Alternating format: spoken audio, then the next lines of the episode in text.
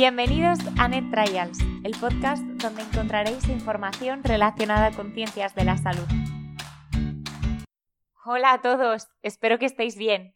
En este primer podcast de NetTrials hablaremos con el doctor Alberto Borovia de las últimas informaciones acerca de la vacunación contra el coronavirus SARS-CoV-2. El doctor Alberto Borovia eh, trabaja en el Servicio de Farmacología Clínica del Hospital Universitario de La Paz, donde es el coordinador de la Unidad Central de Investigación Clínica y Ensayos Clínicos, la UCICEC, que está integrada dentro de lo que es la Plataforma Española de Ensayos Clínicos, SCREN, y la cual desde este año se coordina desde este mismo hospital, desde el Hospital La Paz. Además, es responsable de la consulta de farmacogenética clínica y es profesor asociado en la Universidad Autónoma de Madrid en el Departamento de Farmacología y Terapéutica. Alberto coordina, por tanto, los ensayos clínicos en el Hospital La Paz de Madrid, incluido el de la vacuna de Janssen y el proyecto europeo Vaccelerate, el cual pretende indagar en las preguntas que todavía están pendientes de contestar en relación a la vacunación contra el coronavirus SARS-CoV-2. Bienvenido, Alberto. Qué ilusión que seas el primer invitado del podcast. Muchísimas gracias por dedicarnos este tiempo. Muchas gracias, Paloma. La verdad es que estoy encantado de ser la primera persona que entrevistas. Me parece una, una gran iniciativa. Yo creo que es algo necesario el poder hablar a la población general que no tiene tantos conocimientos específicos de ensayos clínicos y de investigación clínica, eh, poderles eh, contar y explicar eh, aspectos interesantes con un lenguaje que todos puedan entender. Pues sí, la verdad que con ese objetivo surge este podcast.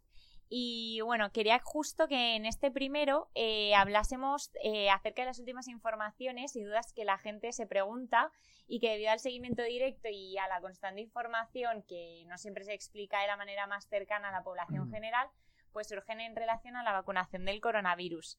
Así que bueno, a ver si a través de este podcast conseguimos acercar más toda esta información y resolver algunas de las dudas. Em, es inevitable que primero hablemos en este podcast de la vacuna de AstraZeneca. Mucho se ha cuestionado estos días esta vacuna y su posible relación con trombosis venosa cerebral.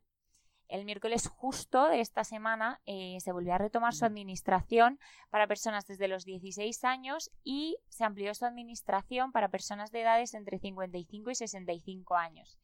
Entonces, Alberto, yo quería aquí preguntarte, ¿es suficiente el seguimiento y los datos que hay ahora hasta el momento? Eh, ¿Es segura esta vacuna? Bueno, estamos viviendo unos tiempos de pandemia donde se está retransmitiendo a tiempo real prácticamente día a día, hora a hora, eh, todas las evidencias y todos los problemas que van surgiendo eh, con las vacunas, con la pandemia, etcétera.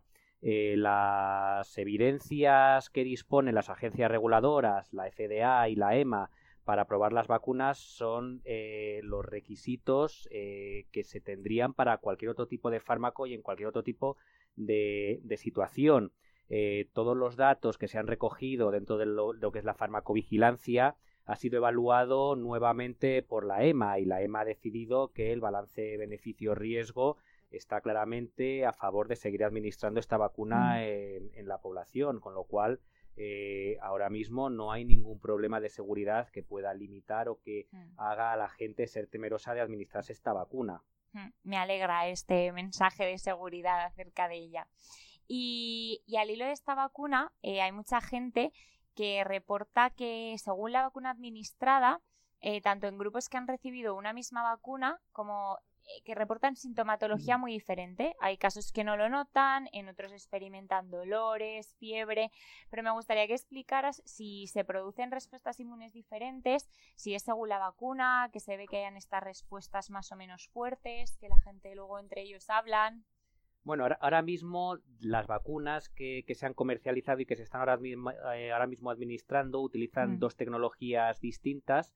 Una son las vacunas de ARN, otras son las vacunas que utilizan vectores virales. Eh, todas tienen de alguna manera la misma, la misma hipótesis o la misma línea en su diseño, que es el exponer a los pacientes, a tu organismo, a una parte concreta del coronavirus, una cosa que llamamos espícula, ¿vale? Eh, en todo proceso de vacunación, eh, tu organismo va a generar anticuerpos frente a este componente extraño, como digo, la espícula. En este proceso de generación de anticuerpos es en el que la población eh, los sujetos a los que se les administra va a tener reacciones que llamamos sistémicas, ¿vale? Van a tener, eh, por ejemplo, fiebre, malestar, mialgias, ¿vale? Pero eh, estas manifestaciones se producen por la respuesta que tu organismo tiene frente a ese antígeno. Por lo tanto, va a depender mucho de cómo sea tu sistema inmunitario y cómo esté tu sistema inmunitario. Eh, que además varía, perdona que te interrumpa, varía también según la edad, ¿no? Tengo entendido. Justo, eso es lo que iba a decir. Eh, hay algunos estudios que se han publicado que dicen que parece que la población mayor tiene menos sintomatología. Bueno, es lógico. La población mayor tiene un sistema inmunológico menos competente que el de la población joven. Por lo tanto, es habitual y es esperable que tengan menos sintomatología. Luego, por otro lado, hay que tener también diferencias entre las vacunas que utilizan un vector viral, donde te estamos administrando un virus, ¿vale? Hasta ahora los que están comercializados son eh, adenovirus, que es como el, virus del catarro, ¿vale? Con lo cual, si se te administra ese virus, pues lógicamente vas a poder tener sintomatología relacionada con ese virus. Sí. Y a mí me parece interesante porque estabas diciendo, bueno, has dicho al principio ahora hablando que actualmente, claro, en España no se está administrando solo una vacuna. Eh, según tengo entendido, se están administrando tres vacunas, ¿no? Pfizer, la de Pfizer, la de Moderna y la de AstraZeneca, Eso ¿no? Es, que se ha retomado. Ahora mismo estas tres. Justo. Y además, ahora contamos, ¿no? Con la aprobación eh, por parte de la Agencia Europea de Medicación de la vacuna de Janssen. La primera que tiene una única dosis. Y claro, esto genera dudas en el sentido de si se ha visto que genera la misma respuesta inmune una dosis que con dos. Em, si además, o sea, el hecho, si esto se demuestra y es así, las demás vacunas también podrían estar intentando hacerlo en una dosis, ¿no les interesa? Bueno, la Janssen lo que ha hecho ha sido un desarrollo paralelo de una sola dosis, lo que llaman eh, una vacuna para emergencia pandémica, mm. ¿vale? Con el objetivo precisamente de, de eso, de tener una vacuna que sea fácilmente administrable, que no sea necesario dar una segunda dosis pero con el objetivo fundamental de poder doblegar esta pandemia y conseguir una vacunación poblacional en el menor tiempo eso es el mayor número posible en el menor tiempo posible vale pero ellos paralelamente están haciendo el desarrollo de una vacuna con dos dosis. Eh, con esta dosis lo que se ha demostrado es que la eficacia eh, es, buena. Eh, hay que tener en cuenta que lo que se busca es vacunar a muchísima gente aunque la eficacia vacunal sea menor es decir, es preferible vacunar a toda la población general con una vacuna con una, con una eficacia, pongamos, del 60%, que no vacunar a un 50% con una vacuna del 100%. ¿Vale? Eh, por lo tanto, bueno, pues eh, obviamente tiene mayor eficacia vacunal aquellas pautas que tienen dos dosis, pero esta vacuna de una dosis de Janssen tiene una eficacia que es razonablemente buena.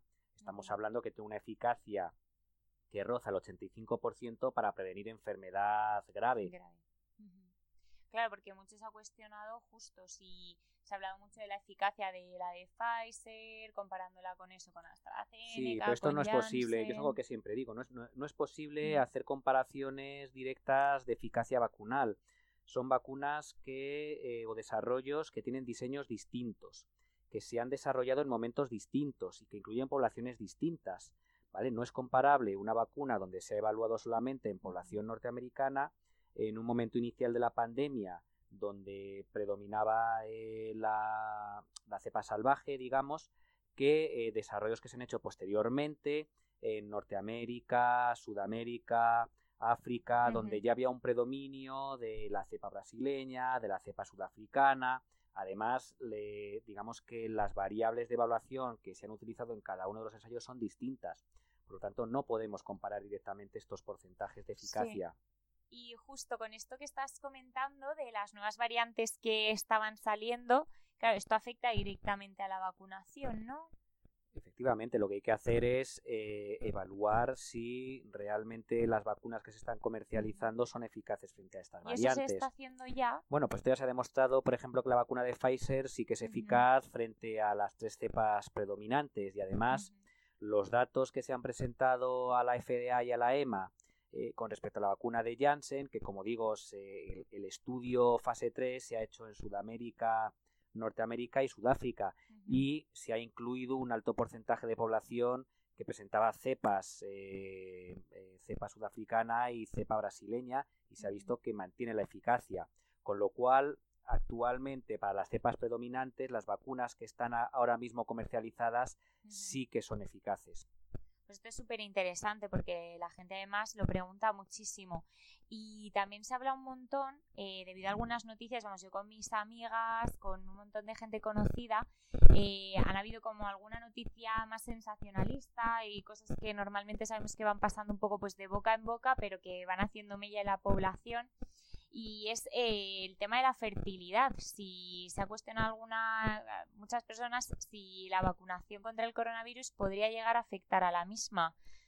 Bueno, la verdad es que ha habido muchas fake news y está habiendo muchas eh, falsas noticias y noticias sensacionalistas que no se basan en, evidencia científica real. Es, el caso de, esto que me estás comentando. Eh, para que te hagas una idea, la mayoría de las vacunas van a comenzar ensayos en, población embarazada o en mujeres embarazadas. Eh, posteriormente se van a hacer también ensayos en niños, en pacientes inmunodeprimidos. Es decir, no hay ahora mismo ninguna evidencia que, eh, digamos, sostenga esta afirmación de que afecta a la fertilidad. Y yo te quería preguntar, porque ahora está saltando en las noticias eh, todo el tema de vacunación en niños. ¿Qué nos cuentas de eso, Alberto? Bueno, pues eh, ahora mismo se están empezando a hacer ensayos clínicos en población adolescente y posteriormente se, harán ensayos en niños. Concretamente en nuestro centro comenzamos ya hace dos semanas eh, un ensayo clínico en adolescentes, una, digamos, una, ampliación del ensayo fase 2 que ya hicimos en el mes de septiembre, donde estamos incluyendo menores, eh, población de 16-17 años, eh, para evaluar distintas pautas y distintas dosis. Se, va se, van a ir siguiendo incluyendo eh, sujetos cada vez de menor edad y posteriormente lo más seguro es que se habla se abran ensayos en población pediátrica y vamos. Está abierto el reclutamiento está abierto está abierto el reclutamiento a nivel mundial. aquí, en nuestro centro no porque ya hemos acabado el reclutamiento ah, pero eh, se van a reclutar un total de 660 sujetos adolescentes en toda Europa. Aquí en España van a participar un total de 5 centros y bueno, probablemente el reclutamiento sea rápido. Aquí está siendo relativamente sencillo el encontrar este tipo de población. Qué bien. Bueno, y a raíz de esto que te he preguntado de todo el tema de la fertilidad, bueno, un poco siguiendo así con la parte femenina y, a raíz de todos los tromos de AstraZeneca, yo te quería preguntar si el uso de la píldora anticonceptiva puede aumentar el riesgo de presentar eh, una mayor respuesta ante la administración de la vacuna, un mayor riesgo de trombos tras la vacuna. Bueno, pues es algo de lo que todavía no hay evidencia existe un incremento de riesgo de enfermedad tromboembólica con anticonceptivos orales es algo que ya se sabe. Eh, pero uno valora el beneficio riesgo de tomar esta medicación y bueno pues cada uno toma su, su decisión de manera individual que haya un incremento del riesgo eh, con una vacuna COVID pues es algo de lo que no hay evidencia y desde luego las últimas recomendaciones lo que dicen es que aquellas mujeres que estén tomando anticonceptivos orales que lo sigan tomando a pesar de que sean vacunadas. Que no habría ningún problema entonces. Y bueno, ya un poco para ir terminando, Alberto, em, a mí mucha gente no me pregunta porque eh, se vacunan y te dicen, bueno, eh, yo ahora ya hago mi vida normal, me voy por ahí, pero ¿qué pasa una vez nos hemos vacunado? ¿Podemos eh, realmente relajarnos frente al virus? A ver, pues hay que tener en cuenta que primero el haber recibido una dosis de vacuna eh, no significa que ya estés inmunizado. Eh, hay que eh, terminar la pauta vacunal y hay que seguir manteniendo todas las medidas de distanciamiento social y uso de mascarilla el porcentaje de población que se ha vacunado a nivel nacional es muy bajo. Prácticamente un 8% ha recibido una dosis de la vacuna y prácticamente un 4% tiene la pauta vacunal completa. Y, esas preguntas, o sea, y esas personas, perdón, que se han vacunado, eh, ¿se pueden seguir contagiando de coronavirus? Claro, pues es algo que se está estudiando. Todavía no hay, no hay evidencia para todas las vacunas que se han comercializado que realmente estas vacunas sean esterilizantes se tiene algún dato con la vacuna de Pfizer que orienta a que puede prevenir también la transmisión.